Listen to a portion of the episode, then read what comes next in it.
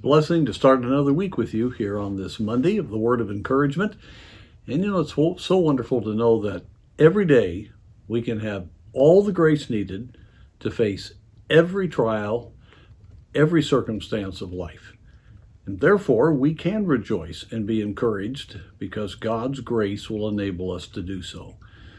We need to understand that that's not the natural way that we respond, but by the work of the Spirit of God in our heart. It is just a joy to realize that we have the power needed to respond in a way that will bring a real lift to our life. And one thought that is such an encouraging thought is who Jesus Christ is. Uh, we're so thankful for our Savior, all that He did for us. We think of the ministry He had here on this earth. We think of His teaching. We think of um, all of the miracles that He did and just the wonderful, uh, gracious example that He was. And then, of course, um, we cannot even begin to describe the importance of the cross and His resurrection. But sometimes we forget who our Savior is. Hebrews speaks of the excellency of Jesus Christ, and in Hebrews chapter 8, 1 verse 8 it says, But unto the Son he saith, Thy throne, O God, is forever and ever.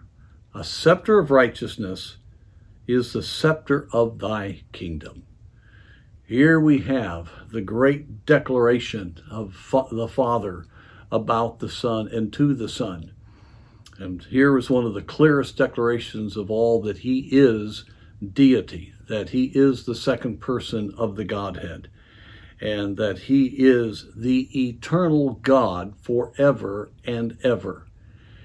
And He is on the throne right now as I speak the one who sent the Spirit, the third person of the Trinity, into our spirit to save us when we cried out by faith, and to make us his sons, and to join us with him, and to give us the grace that we need.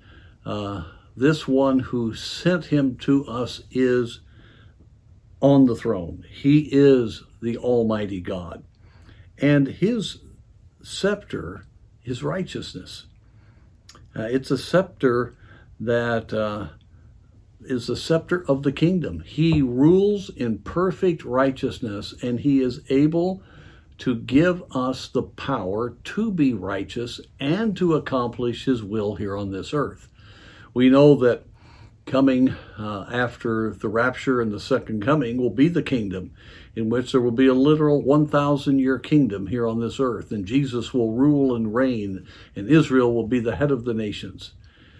And then forever and ever, Jesus Christ will be at the right hand of the Father, given the full honor and glory due to his name, the glorified man who is God. That's an amazing truth. But let's remember right now, he is on the throne. He is ruling. The spiritual kingdom is in his hand. And as we think of our life and the challenges we have to live for God and the different pressures that we face, the God who is in us, the God who is our Savior, is the God who sits in power and glory on the throne and who has all uh, grace needed for us to have victory. So I want to encourage you today.